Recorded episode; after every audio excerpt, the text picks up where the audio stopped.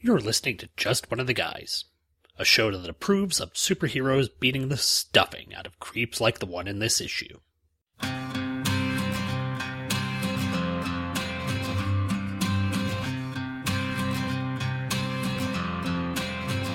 There's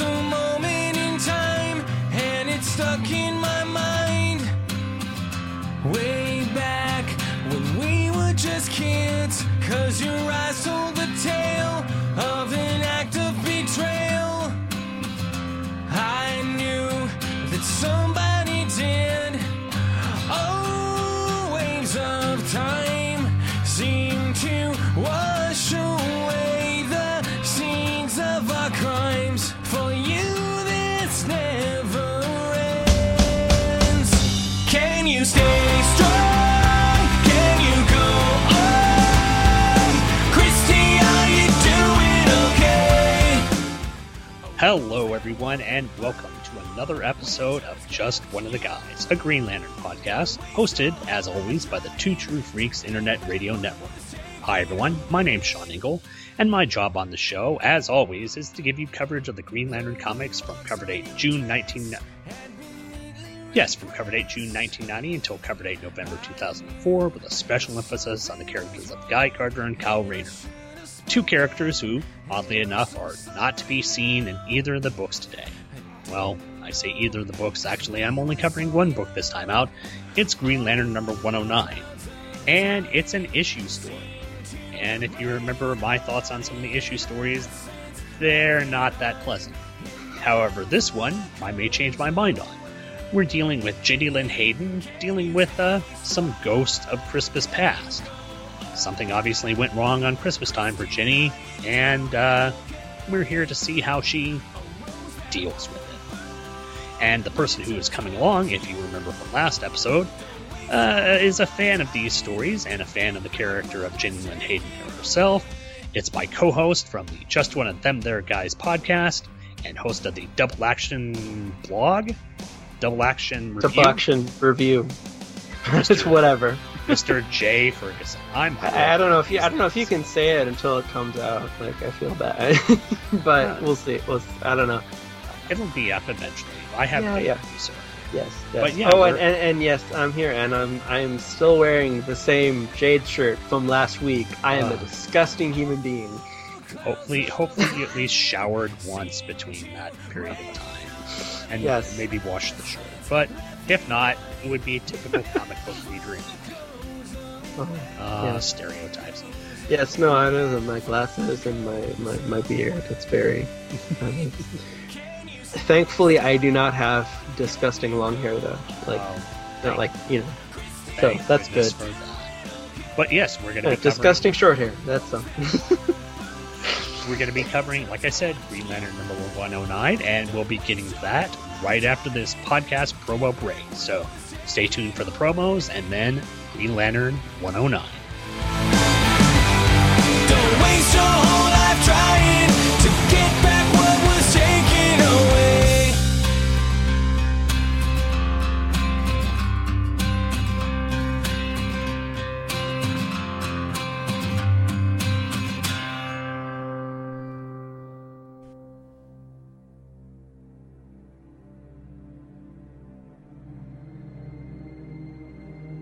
Okay, let's get this show on the road, gang. These freaks are dedicated, hardworking people. I'm Batman. Whosoever holds this hammer, if he be worthy, shall possess the power of Thor. This looks like a job for Superman.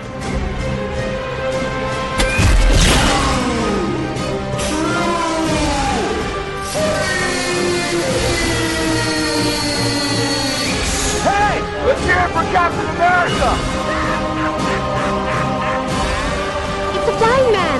It's the Rocketeer.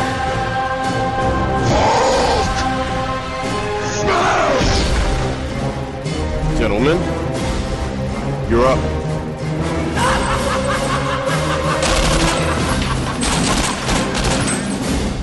Comics Monthly Mondays, Available the third Monday of every month at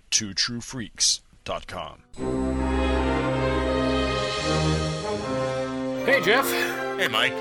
Man, it sure is great to be back to from crisis to crisis after all this time. It's been a busy year for both of us. For very different reasons. But now we're ready to cover the post Death and Return Superman stories. Yeah, and we're about to start the books that came out in 1994, which means that we have so much to look forward to, like Bizarro's World, The Battle for and Fall of Metropolis, Superman Doomsday, Hunter, Prey. Worlds Collide. Well, you're looking forward to that one. Oh, bite me. Zero Hour, Zero Month. and right there at the end we have Dead Again. And don't forget the Elseworlds annuals as well. Well, most of them anyway. Yeah, yeah, yeah. Some of those really did suck, don't they? But From Crisis to Crisis is back. New episodes will drop on Thursday, just like before. You can find the show at the Superman homepage, www.supermanhomepage.com, as well as at the Superman Podcast Network, which is at www.supermanpodcastnetwork.com. And we also have a Facebook page that you can like by going to www.facebook.com slash from crisis to crisis a Superman podcast.com. Is it .com on there? No. No, no, it's not. No, no dot .com. Forget that.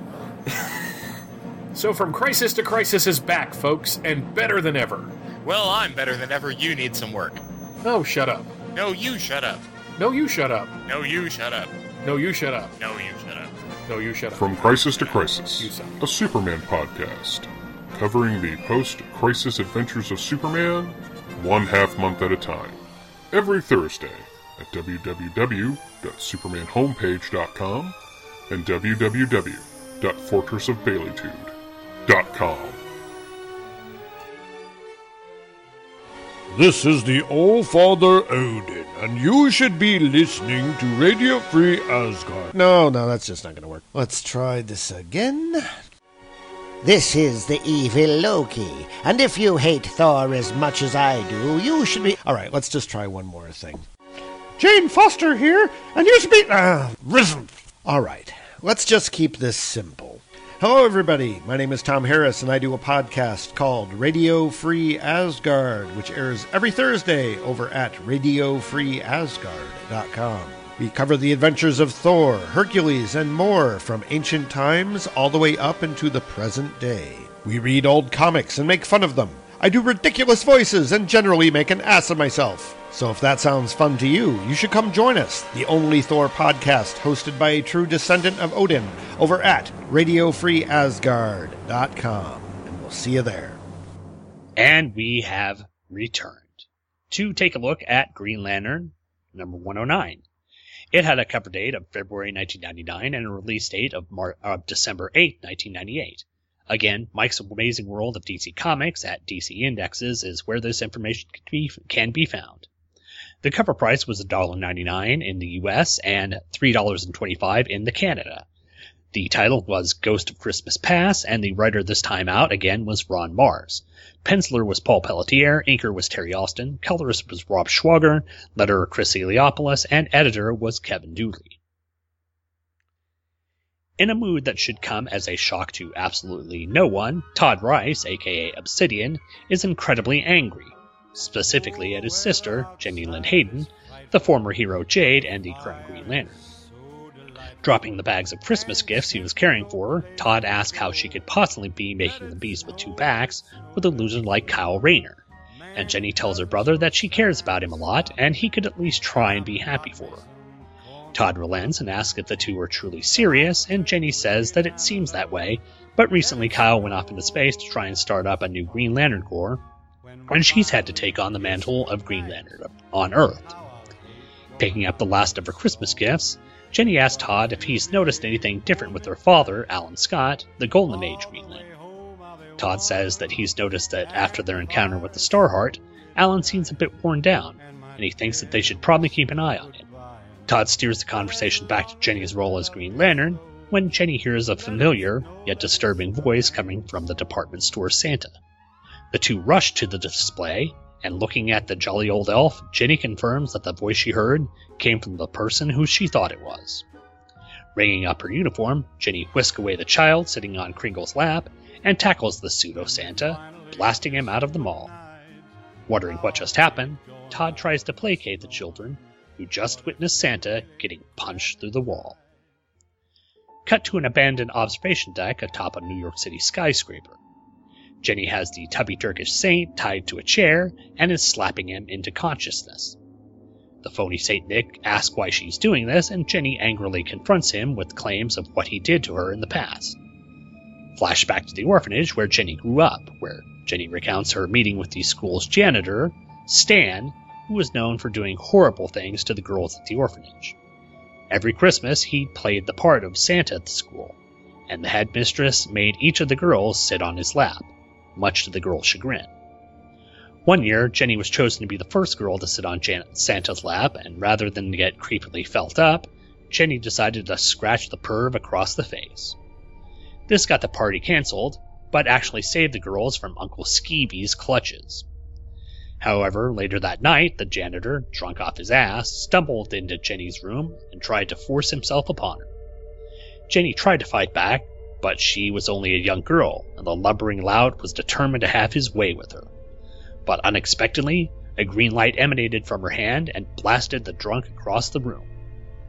Frightened by the experience, the janitor quickly skulked away, and Jenny fell peacefully back into sleep, knowing that this would now be the best Christmas ever. With flashback over, Jenny shows the creep the star symbol on her hand, the symbol where the strange energy blast subdued the sleazy Santa. The creepy Kringle claims that he never did anything to Jenny, and without any evidence, there is no way to prove what he did all those years ago. So, taking justice into her own hands, Jenny rings up a knife and prepares to plunge it into the pl- pudgy pervert's chest. But as the creep begins to fear for his life, Jenny cuts his bonds, letting him go, but not letting him off the hook. Jenny says that she'll always be watching him, and they'd better not even think about ever looking at a child, much less coming into contact with one. And with that, Jenny leaves the faux Father Christmas to think about what he plans on doing with the rest of his life. Back at Alan Scott's house, Todd is starting to worry about where Jenny might be. Alan says that she can take care of herself, but even he is starting to get concerned, and he decides that they should both suit up and check on her whereabouts. But a noise from the family room stops the two heroes from heading off. Entering the darkened room, Todd and Alan come across the passed out body of Jenny. Uncertain of what went on, Alan covers his resting daughter with a blanket, saying no matter what happened to her, he's sure that she's earned the rest.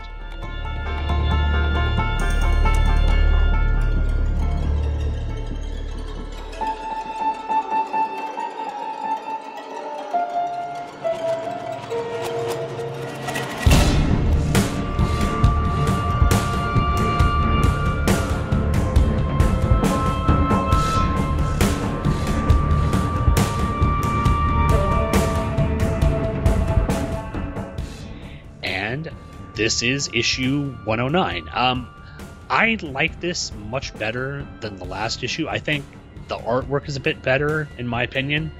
Austin inks are still problematic at points, but I think this for me was a better issue than some of the other, what you would call very special issues Yeah. of Green Lantern. Yeah, uh, very, yeah, very special. Like the the one they had uh, with Kyle dealing with his friend who was a drunk driver, and then the one that they had a while back, the Dead Man one, where they were dealing dealing with the lesbian killer.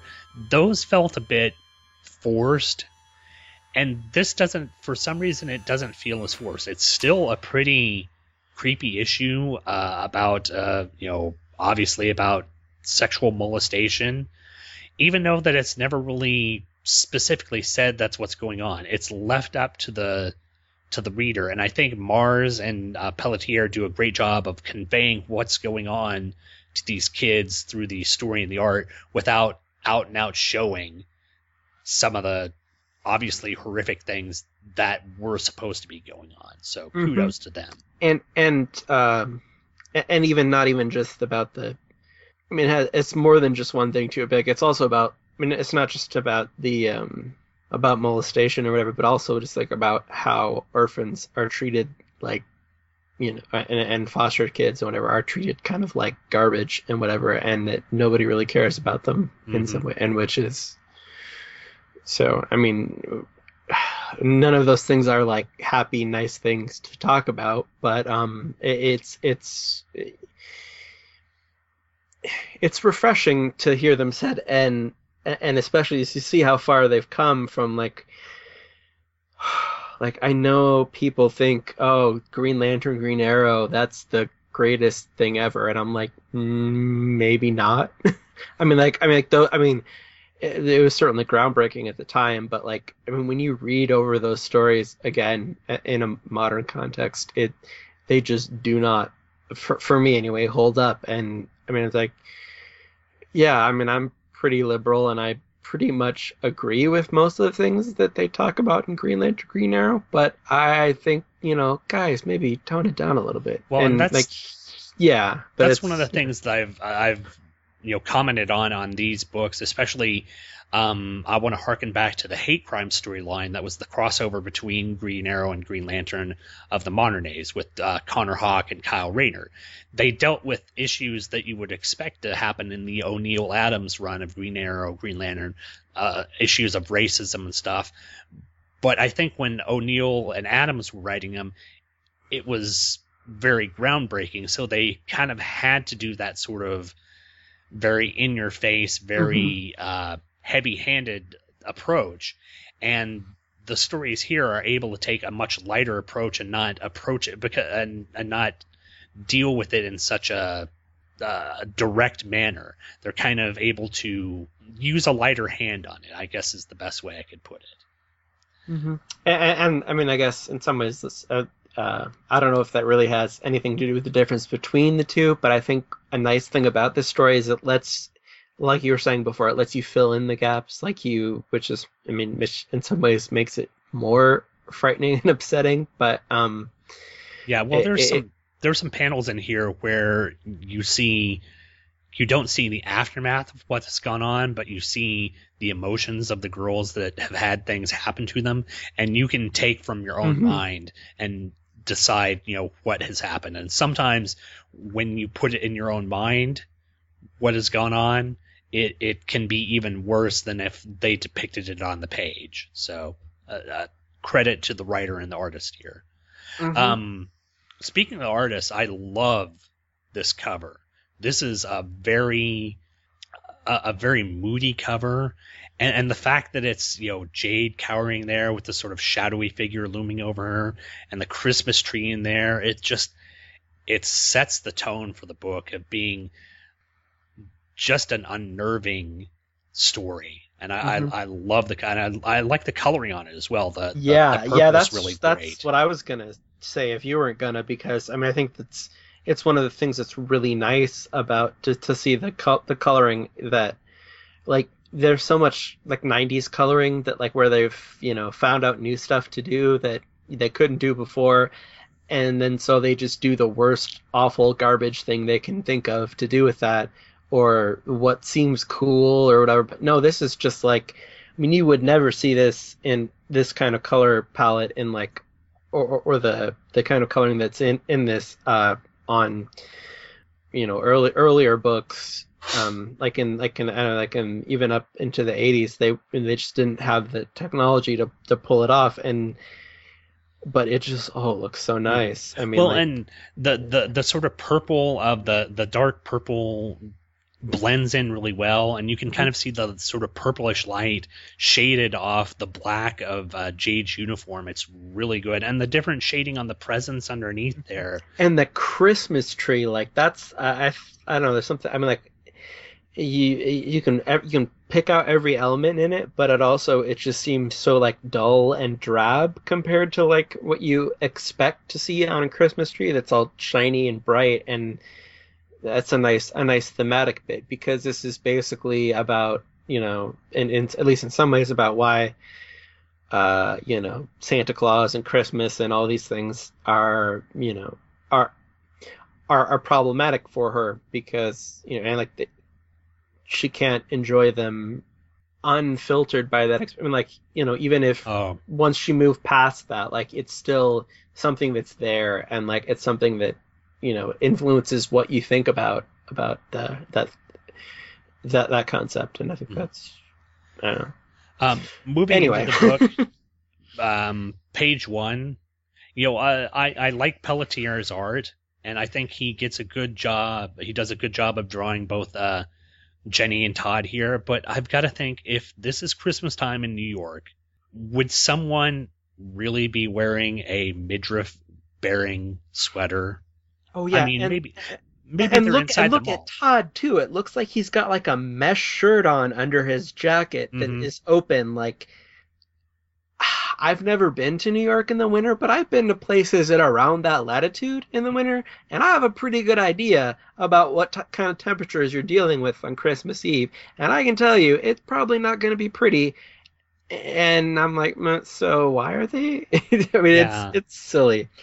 Well, It- it- it- it's kind of a romance cover. I mean, like this uh, thing reminds me of like the, the cover or not the cover, like the splash page to like a a romance story or something where does he's like, "Whoa," and she's like, "No," and it's I mean, it's very it, does kind of have that thing of you know the the guy carrying all the presents and you know him being outraged by something she said. And yeah it, it does have that sort of romance comic type look. Yeah i'll give you that um And this is the interesting thing, though, that I think is that the over the whole this whole uh, scene is that it's it's such like uh, like as when like, uh, later on they they uh, revealed that uh, that Todd was gay and like and, and this I mean it's it's interesting. It's almost it's it's confusing because I mean like you know we were talking about you know not that, not all that long ago with that Dead Man issue where like where there's the, the lesbians that live in the in the apartment building and there's they're they're just there.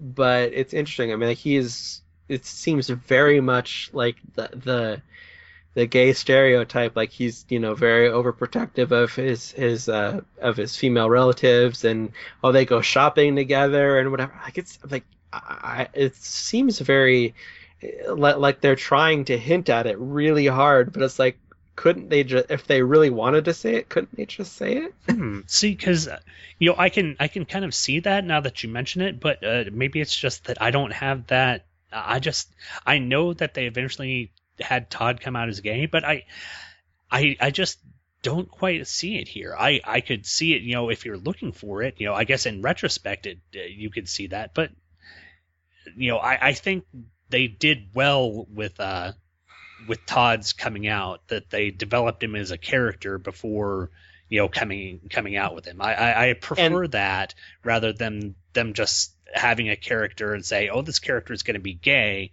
and then writing from there. Yeah, and and the way that it happened, I mean, like in in Manhunter, where where where that that story happened, it was basically just you know, oh, one of the one of her coworkers was was gay and and dating a superhero, and then and suddenly you know just one day uh, they're like, oh look, it's ups-" I mean, like that it was it was just very not it was not a big deal, and that was that's nice. well, yeah, I'm I'm glad that they do that, and I've got to say also relating to Alan Scott in in a way, I've heard that uh, the current Earth Two book, where Alan Scott is in that, with James Robinson, I shouldn't have been surprised, but with James Robinson writing the book, I had a lot of problems with uh, the idea of Alan Scott being gay in that universe, but I've heard really great things of uh, them making sure that Alan Scott is a character who is gay and not a gay character. If you can kind of get what I'm saying, Mhm. his his his homosexuality doesn't define him.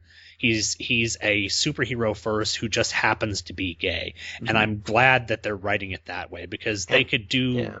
uh, they could do awful things. They could rawhide kid him up.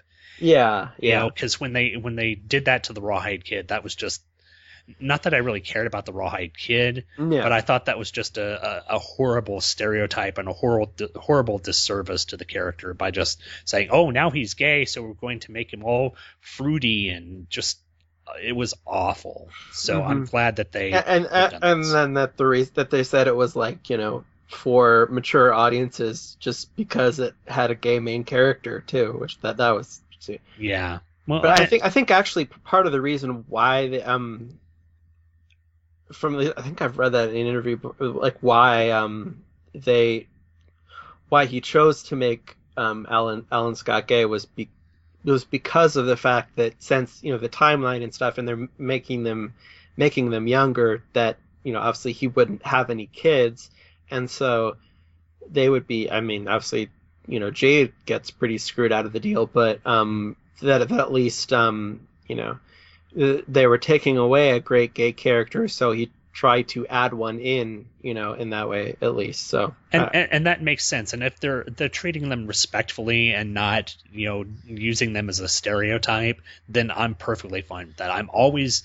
It, it was just kind of shocking initially that they announced it that way because I thought they could easily turn it into just a a horrible stereotype, and I'm glad, and I should have known. Robinson. well, and well, and, well, yeah, and especially because they were just like, uh, I mean, like at the beginning, there was like, oh, there's gonna be a gay Green Lantern, and like, so it was like, oh, what's going on? Well, I that- mean, I think I've, I certainly, um, I, I can see how some people, like, uh, say perhaps yourself, might might be worried because uh, I think it could. I mean, it seems it seems unlikely uh, with uh, how much of a of a of a hound dog uh, Mr. Rayner is, but you know, or or uh, uh, Mr. Gardner as well, but that um, they are uh, in that, that that they could have been the ones that got uh, that done to them and in, in a disrespectful way too, and I can understand how that might be.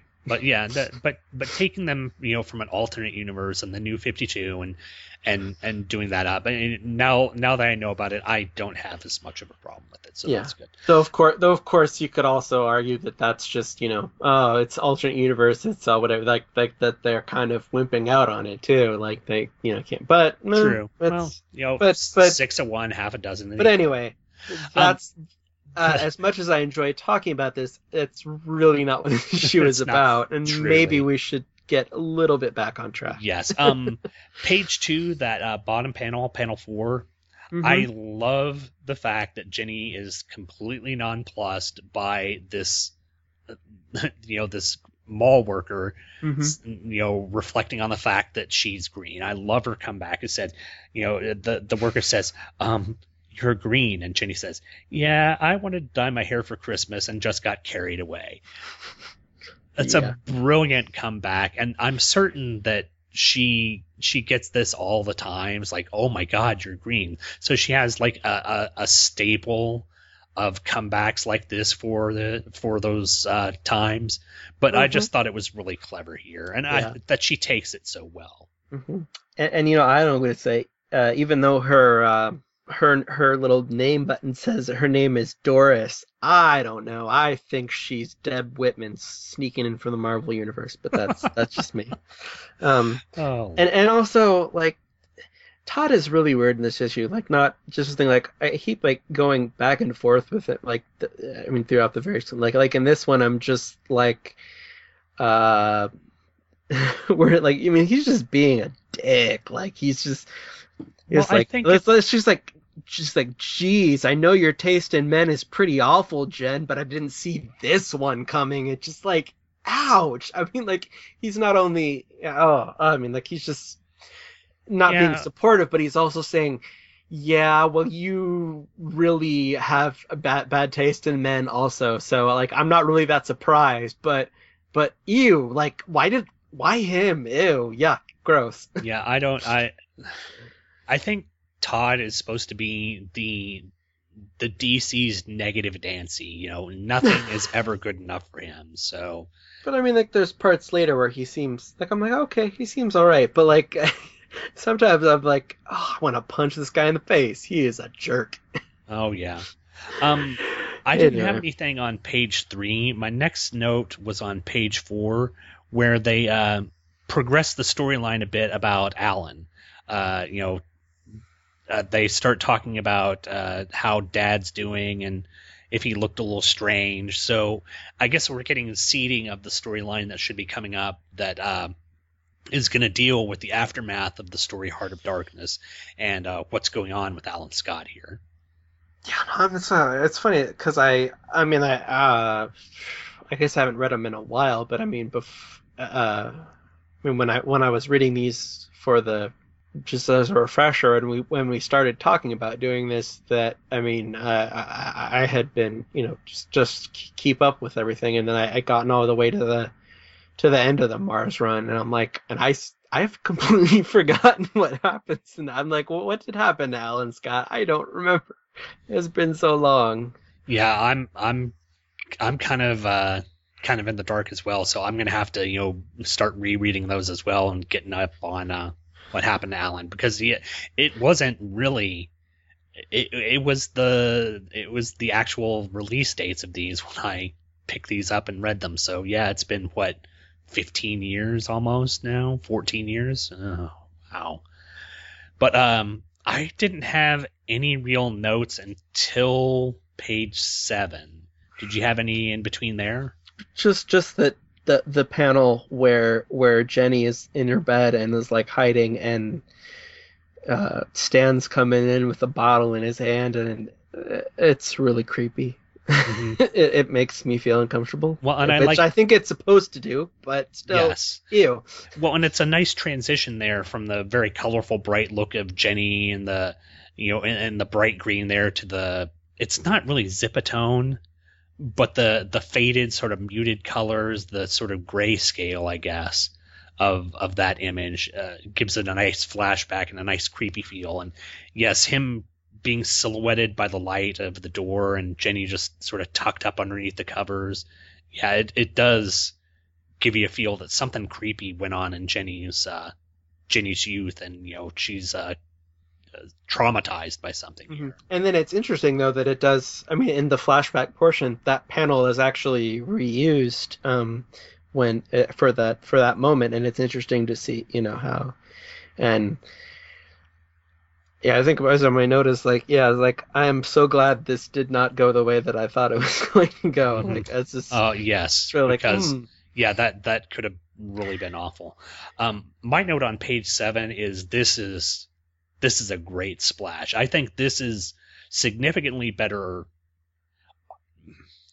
There's a bit of an angle on the right hand side as Jenny's curved up, but it's not as bad as as Banks, some Mm-hmm. of the stuff that it was in the last issue. It's a good splash. I like the sort of um, anime type speed lines that seem to be, or the sort of pseudo starburst that's around the panel, and the kind of Dutch angle that the panel is on the page as well. It's it, it's a good composition for the splash page. Mm-hmm. And uh, it, I I I think it's interesting though that um uh that there's the little kid going cool because but which is probably because he doesn't know that she's gonna steal Santa in a couple minutes.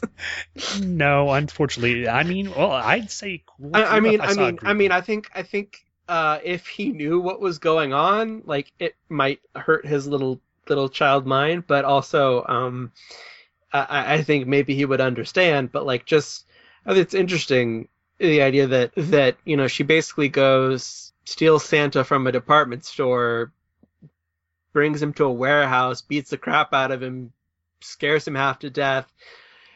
And you know it's you know never goes th- there's no, nothing like to explain to the children or whatever happened. Like nobody knows. Like it's kind of it's really sketchy. I mean even though like she did it for a good reason and for for uh you know that Yeah. but it's it's still like what are all these people are gonna think that oh look green lantern came in and she stole santa what the heck yeah. Well, that's what I was gonna say. Not only did she steal Santa, but she like rams right into his chest with a big crack or not croom, a big croom, and Mhm. you know obviously punches him. And he gets a woof, you know, as she's flying towards him, and then not only that, she blasts him through a hole in the wall. And look at the the the cement, the level of the thickness of the cement there. She blasted through a big portion of that mall. If It's like I, I mean, you know, even like the kids are, are thinking probably weird stuff, but like, what about the parents? They're probably just they're probably just going like, why did Green Lantern just assault this kindly old man playing Yes. Santa? Oh yeah, I, I've got to imagine that there there's going to be a lot of you know the, the the collateral damage and the the amount of explaining that's going to be have to be done is is probably more than would fill an entire another book. I know, like, uh, is this too bad? Because like, I really, I mean, as much as like, I, it might be boring or it might be weird, Like to see the like, aftermath. I just really want to see what happens. Like, like, uh, like, like there'd be like the news stories going on the next couple issues. Like, Green Lantern is nuts. She beat Lan- up Santa. Green What's Lanterns going were on? on Christmas. Oh, Fox, I could see Fox yes. News having that. oh, Lord. and then she has, she has to like go on go go on Bill O'Reilly and explain why everything and then and then Bill O'Reilly feels really bad which I don't know has has that ever happened I don't Uh, think so it could have happened. Maybe, Maybe, maybe. once. I don't think so. Um, uh, but anyway that's now, All um, right. Uh, moving on to the next page, I guess page nine. It's I Mhm. don't see it on there, but I tried to look because I I love listening to Dave's Daredevil podcast, and he does a great job of pinpointing places in New York City where certain buildings or certain things in the Daredevil universe might be, and I wanted to see if I could figure out where this building was, uh, but it's not specific enough to be the Empire State Building, but because there's color. kind, yeah it kind of looks like the Empire State Building But the- but I don't think it's supposed to be the the either. tower the tower the I guess the antenna on the tower is a bit off. It does have sort of the architecture of it, but not quite because you would think because when she gets him up there at this uh, observation platform, it looks like you know uh, an abandoned. oh is that what that is uh, I see the whole time I thought that was just like oh this is the, the skyscraper over the building in where the sketchy warehouse is that she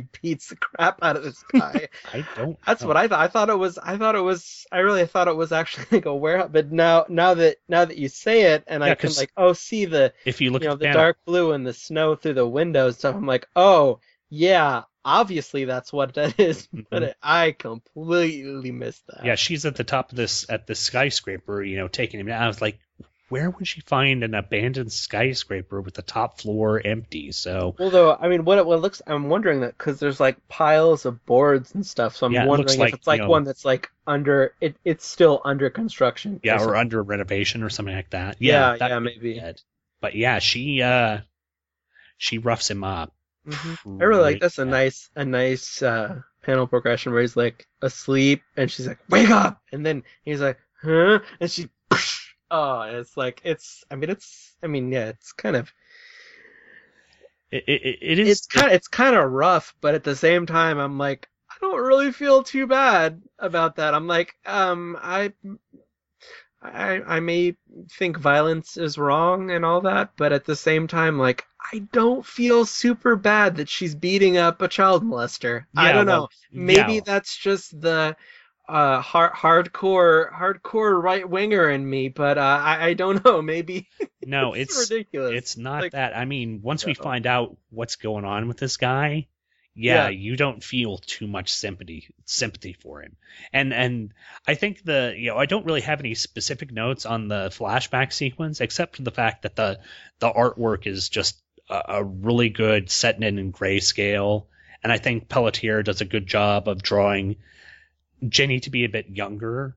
Now, I'm not certain in Jenny's uh, evolution as of a character if she was always green skinned or whether if that was something that happened when she started using the star Starheart energy or uh, starting using her superheroic energy. But uh, Yeah, you can't I- really tell with this Yeah. uh, sort of art style with the coloring here. hmm But I mean, I, I'm sort of thinking that it that it is. I mean, that, it's- that she wasn't green because there's you know the green birthmark, and so like I'm assuming that wouldn't show up. Maybe if you're on, but I, I guess it could be. It could be a different color of green. I don't know. mhm. But I I don't know. Like I guess I'd have to you know pull out the Infinity Inc. issues or whatever Yeah. that would tell us that. Um, page 12, that middle panel, I think that just says it all. Just the Mhm. look on that girl's face and the And shattering. and the shadow cast on like it's oh, just like yes.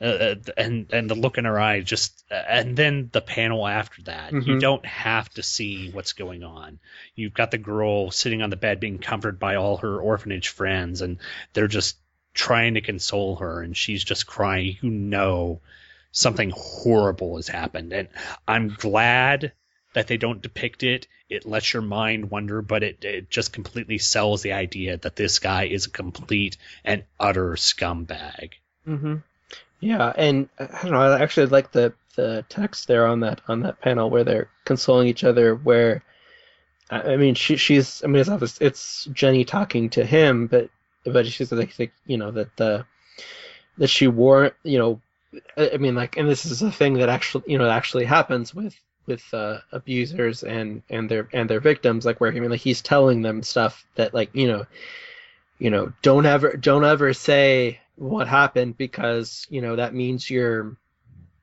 you know you're somehow l- worth less or or damaged in some way and no one no one's gonna like you and no one's gonna adopt you and that kind of thing and like that's i think that's uh a hard thing for anybody to hear uh, but i mean especially for people that are you know uh, like when you're in an orphanage and you're like you know just Well, just just waiting for someone to pick and you people, up and, and people who are innocent, people who are Yeah, who have yeah. had horrible, well, maybe not horrible, but just sort of neglected lives, and then have this happen to them, and then have to be forced to believe that they need to keep this under wraps. It's just it's just a, a difficult thing to deal with, and and it's dealt with really well in this book. Mhm.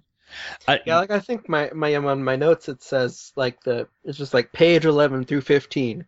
Uh, very sensitive treatment of the subject. I'm like I didn't I, I would didn't really even feel like I wanted to. I mean like yeah, well, when you're bringing up things, I can re- react to them, but it, there was at least for me like I was uh, just going through it and trying to find something to say, and it's, Yeah, that's- kind of hard because it's like well, yeah, uh, no, they they did it pretty good, and it's it's it's horrible, and that's the way that it should be, and you understand why these things are happening, and understand that they're bad, and we should, you know, hmm and, and try it, try the- and do something about that. the but- art and the dialogue sell it perfectly. They get across the Mhm. creepiness, and you know throughout the entire uh, flashback sequence, like it's all told in that grayscale until we get to the point where the assault by Stan on Jenny is about to happen, and Jenny's energy, you know, finally shows itself. Finally, you know, she finally gets that. Uh, I guess you know, in the the Marvel universe, her her X gene expresses itself or whatever, Mhm. but she gets the uh, energy, and that's the only point in this uh, flashback sequen- sequence that we see any real color as she blasts him with this burst of green energy, and it's just it's awesome. It freaks him out enough, and it, it, it's great because it's a nice little closer to it. He doesn't get to do anything to Jenny. Jenny gets off unscathed, thankfully. Mhm. But you know that that final panel where we see her with her little her little uh, doll rabbit, you know, just cu- cuddle up and sleeping peacefully. That's just uh, that's just awesome. It sells the fact Yeah. that her heroics were able to save her from this bastard.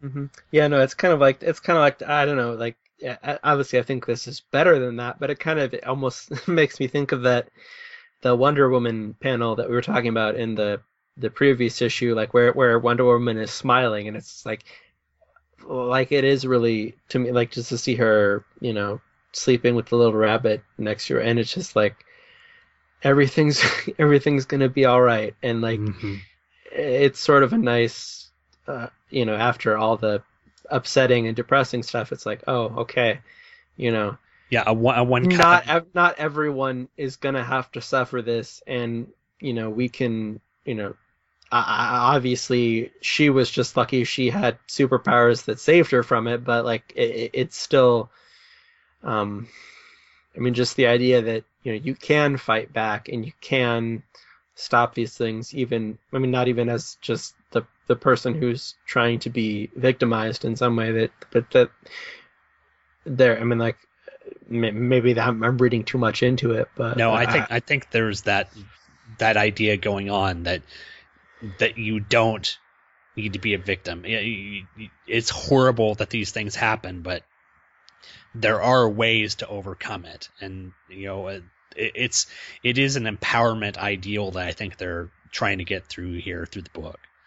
The next page, page sixteen, where we come out of the flashback, I think it's I think it's delicious irony.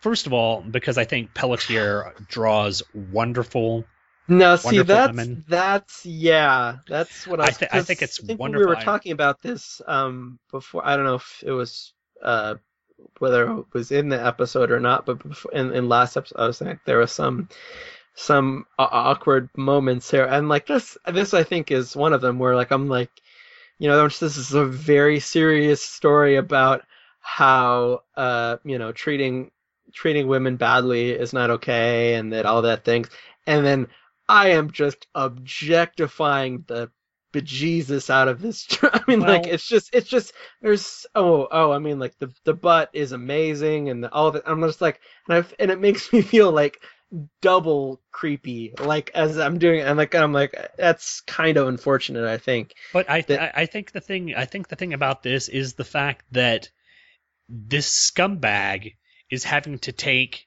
his licks from someone who is this attractive. I think the fact that that that she is this sort of a sex pod that this kind of person who is in who would be make most men enamored with her is taking out her frustration or taking out her I guess kind of justice or revenge on this guy who's molesting kids is not really ironic but just sort of justified. Mm-hmm. Yeah, or or maybe even I guess if you want to be like all subtextual with it, like, you could say it's all. I mean, in some ways about the fact about how why one of the other reasons why why he's a scumbag is he's not you know like maybe like it isn't about sex. It's about it's about power and about you know taking things Mhm. from from other people and because and when when you look at the Jenny and the younger pictures and the Jenny now and you're like uh, which one would you rather have sex with? I think it's really not a question, and I think that's the thing where it, it's not a. I mean, yeah, she might be more desirable now, but now she can fight back, and uh, I don't think he would be too into that because you know he likes to you know take his jollies out on on defenseless children that can't can't stand up for themselves, and I think that's yeah. So I guess so I guess it's maybe not that, but but I was just as I was reading, I'm Yeah. like, I feels like such a creep because her butt looks pretty when he draws it. you know, I mean, like it's really, you know, yeah, that is that, that that is kind of you know you're dealing with story about you know the molestation of children and this really touchy subject, and then you get this really nice shot of Jenny, and she looks uh, very very appealing. Uh, but yeah, it uh, it is the most assaults are not about sexuality. It's it's about having power Yeah, yeah. over someone else. So yeah, the fact that he's So I guess I guess that I guess it all does make sense, even, but still, it, it, Yeah, it's a it's a weird thing too. Yeah, yeah, it, a giant full page splash of you know a very attractive butt shot of you know our super heroine is.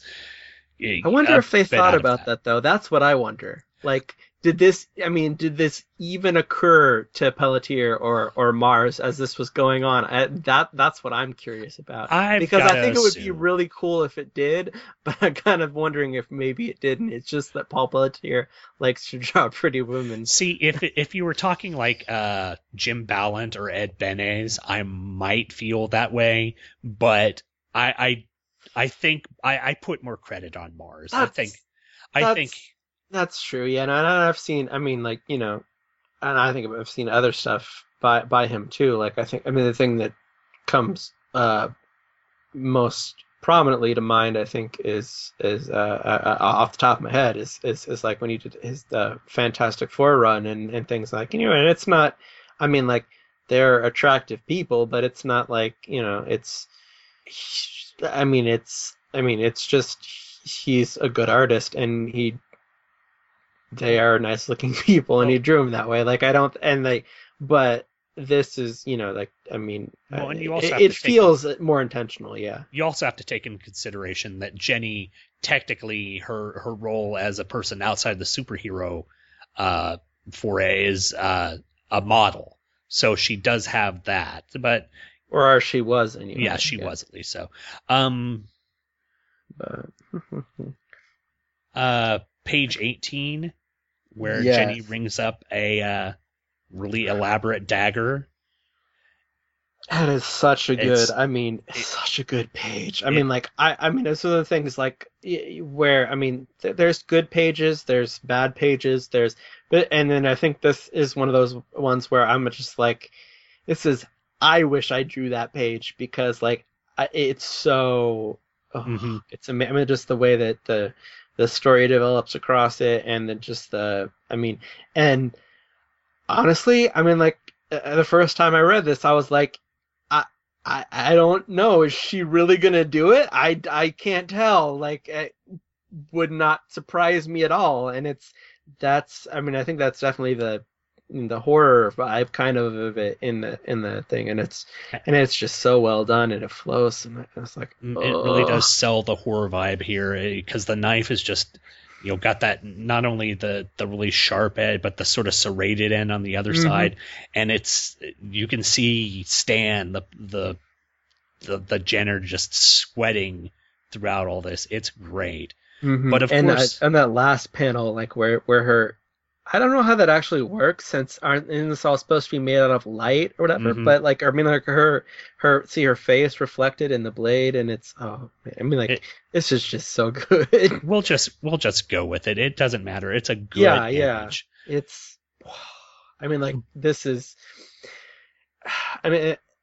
I feel like we're just doing the the opposite of what we did on the on the Mhm. with the previous issue where we were just like, oh look at that crappy thing, look at that crappy thing, like Well- oh oh that really didn't hold up very well, did it?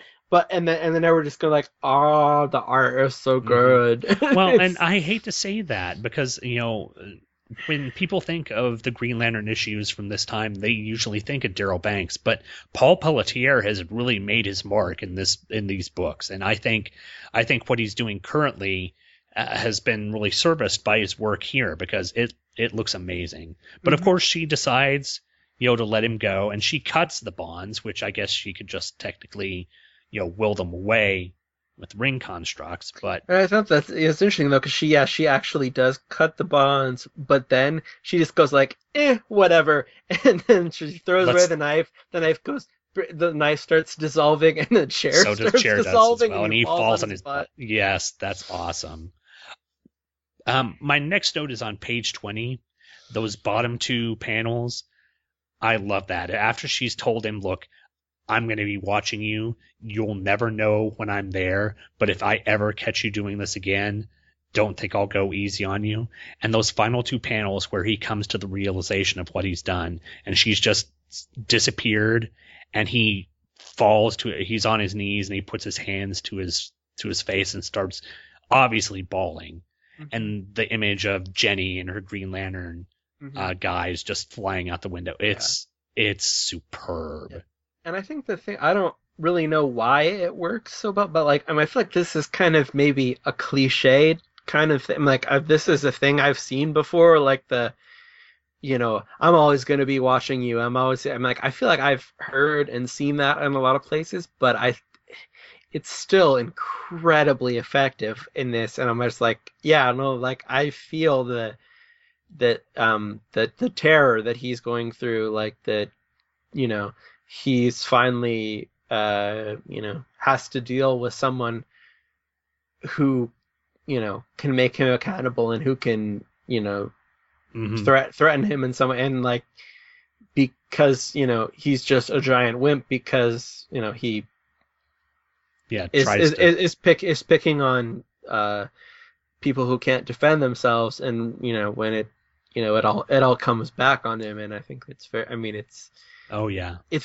I mean even if it's something that you know you've seen before or that has it just it, it it hits you like that like it's not it's not fake or phony like it's like yeah and it's I it's sometimes it's hard to put things like that to words. No, but exactly. I think I think you know what I mean, and I hope I- the listeners know what I mean, or or can figure it out. I don't Yeah. know. Yeah, that- sometimes I have that problem. Jen, Jenny is Jenny is going to make sure it is a cliched trope that you know I'll always be watching you, I'll always have Mhm. eyes on you. You hear that I'm certain from Batman or the Punisher or something like that. But I think this is Well, no, far, I don't. I mean, like far more personal. Bat- Batman, absolutely. The Punisher, is, no, the, there's the Punisher. No, see, the Punisher. If the Punisher was doing this, yeah, he'd be he would have, he would have, he would have stabbed, he would have stabbed that guy when she just cut the ropes. Mhm. so it's a little bit different. Okay, give you that. um, the final end sequence. Uh, this is where I'd probably have my only sort of negative comment on the art. I guess it's page twenty-two, that Mhm. top panel, and I think the inking again. I I'm not. I hate to blame Austin because again, I I know he's done good work, but the inking on that panel, especially of Alan Scott's face, is just a bit off. But other and than his that, hand, and his hand looks weird. Like it looks like his hand is like yeah, kind of not not connected to where the kind of where the cuff of his Yeah, shirt looks- is, which where you would assume over. where you would assume his uh, wrist would be. I'm, I would think it looks. It does look very like it, it's just moved over. Like I mean, I guess it's very. Mm-hmm. But I, I like the final framing sequence, which is you know, uh, you know, Jenny asleep. She doesn't have her bunny with her, but it kind of mirrors the image of Mhm. of her having that uh, good Christmas in the orphanage with her, you know, falling asleep with her rabbit in her. So I I like that there's a sort of uh, cyclical nature to the artwork, and I, I think that's you know I've got to assume that's a rather clever work on uh, Pelletier's part to put this in at the end of the story. Mhm. I think. I mean, I. I think probably it might have been written too. Like I mean, to say like you know, Oh, definitely. to to say in some way to mirror those things. Um, but it is, yeah. Uh, yeah, but the, you know, for a for an issue issue or a, a very special issue, using air Mhm. quotes up to the microphone, Yes. this was much better than some of the other ones uh, prior to this. So I I can't say enough about this. Jay, again, thanks for coming on the show and uh, doing this record with me. I, I really enjoyed talking to you again. And uh, like we said last time, I know you're working on your site. Uh, you want to tell people about it in, in hopes that you know once it gets up, people can come check it out. Yeah, that's uh, yeah, double double action review. It's about yeah, it's about the history of comics in all different decades. It's got lots of stuff that I think is pretty good, and hopefully you will too. Or like I said, I don't know if I I don't know if I actually said this in an on air. I think we might have. Sean and I might talk this off. I mean, like in between segments, but I but just that. I mean, I started working on this like in uh, uh like October and it's and it's still like you know it there's still a lot of work to be done and I think that's I mean but I you know I want I want it to be the best it can be and I want it to you know and I want to be to be regular and to be something you can can count on and uh it's so there's a lot of work to get a to get a buffer going but uh and it's but i when when i'm ready i'll I'm, i guess i'll post on facebook and stuff if, if or whatever and i'll and i'll um i mean i'll certainly let let let sean know in case he wants to I will definitely to say something but i, I mean like uh like as i I feel bad because the last time I was I was on when we did the last just one of them there guys and where I thought you know we might actually be ready to be to be live on the first of February and that was just not realistic. And I now I'm just like now that I really really understand what I want what I need to do to get there wow i mean we'll see. But i mean it's it's gonna be it's gonna be there and i hope you're gonna enjoy it when it comes but it, it is still work in progress and well, no problem. Yeah But Jay, thanks again for coming on the show. It was great having you back, and it was great talking about things other than truckers with uh, CB skulls. yeah Even though I guess we did talk, we talked a little bit about a trucker that dresses like a pig, but that's That's true. for half for like half a second. But uh, thank you, Jay, for coming on, and thank you, everyone, for uh, listening to another episode of Just One of the Guys. Uh, we will see you in seven days. Until then, have a good weekend, everyone. You've been listening to Just One of the Guys, a Green Lantern podcast, hosted by yours truly, Sean Ingle. All images, stories, and music are copyright their respective copyright holders, and no infringement is intended. This podcast is done solely out of my desire to show the denizens of the internet that comic books can be fun, humorous, compelling, thought provoking, and exciting, while not having to fall into the weary tropes of the 1990s. I'm not in any way doing this for monetary gain, which irritates my wife to no end. All feedback for the show can be sent to the show's Gmail account at justoneoftheguyspodcast at gmail.com. All feedback, positive and negative, is warmly welcomed. All spam bots are warmly welcome too, as long as your definition of a warm welcome is for them to die horribly in a fire.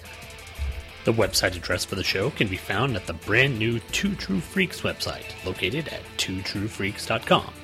There you can find the RSS feed as well as scans of the covers and whatever else I feel like putting up. Look for me on iTunes.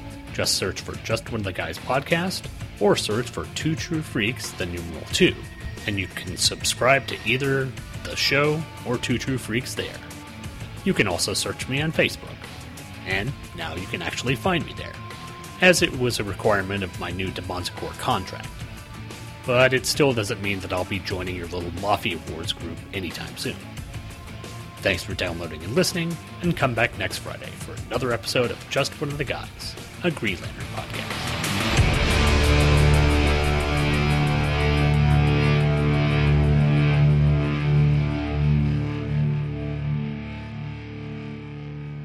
The opening music for today's show was Kristy, Are You Doing Okay? from The Offspring, off their album Rise and Fall, Rage and Grace. Anytime you would like to buy a song that is featured on this podcast, I would suggest the best place to go do that would be Amazon.com. And I would suggest the best way to get to Amazon.com is by using the link at twotruefreaks.com. Whenever you go to the webpage, twotruefreaks.com, and click on the banner in the upper left hand corner, you'll be transported to Amazon.com, where you can buy the CD, buy the MP3 single, or buy a myriad other things, whether it be electronics, movies, games, anything that your heart could desire. And all at wonderfully low prices. And of course, every time you buy something through the link at twotruefreaks.com, a little bit of money from your purchase price goes back to the Two True Freaks. It doesn't cost you anything extra at all. So, if you're wanting to go buy something, especially music from Amazon, make sure you go through the link at twotruefreaks.com.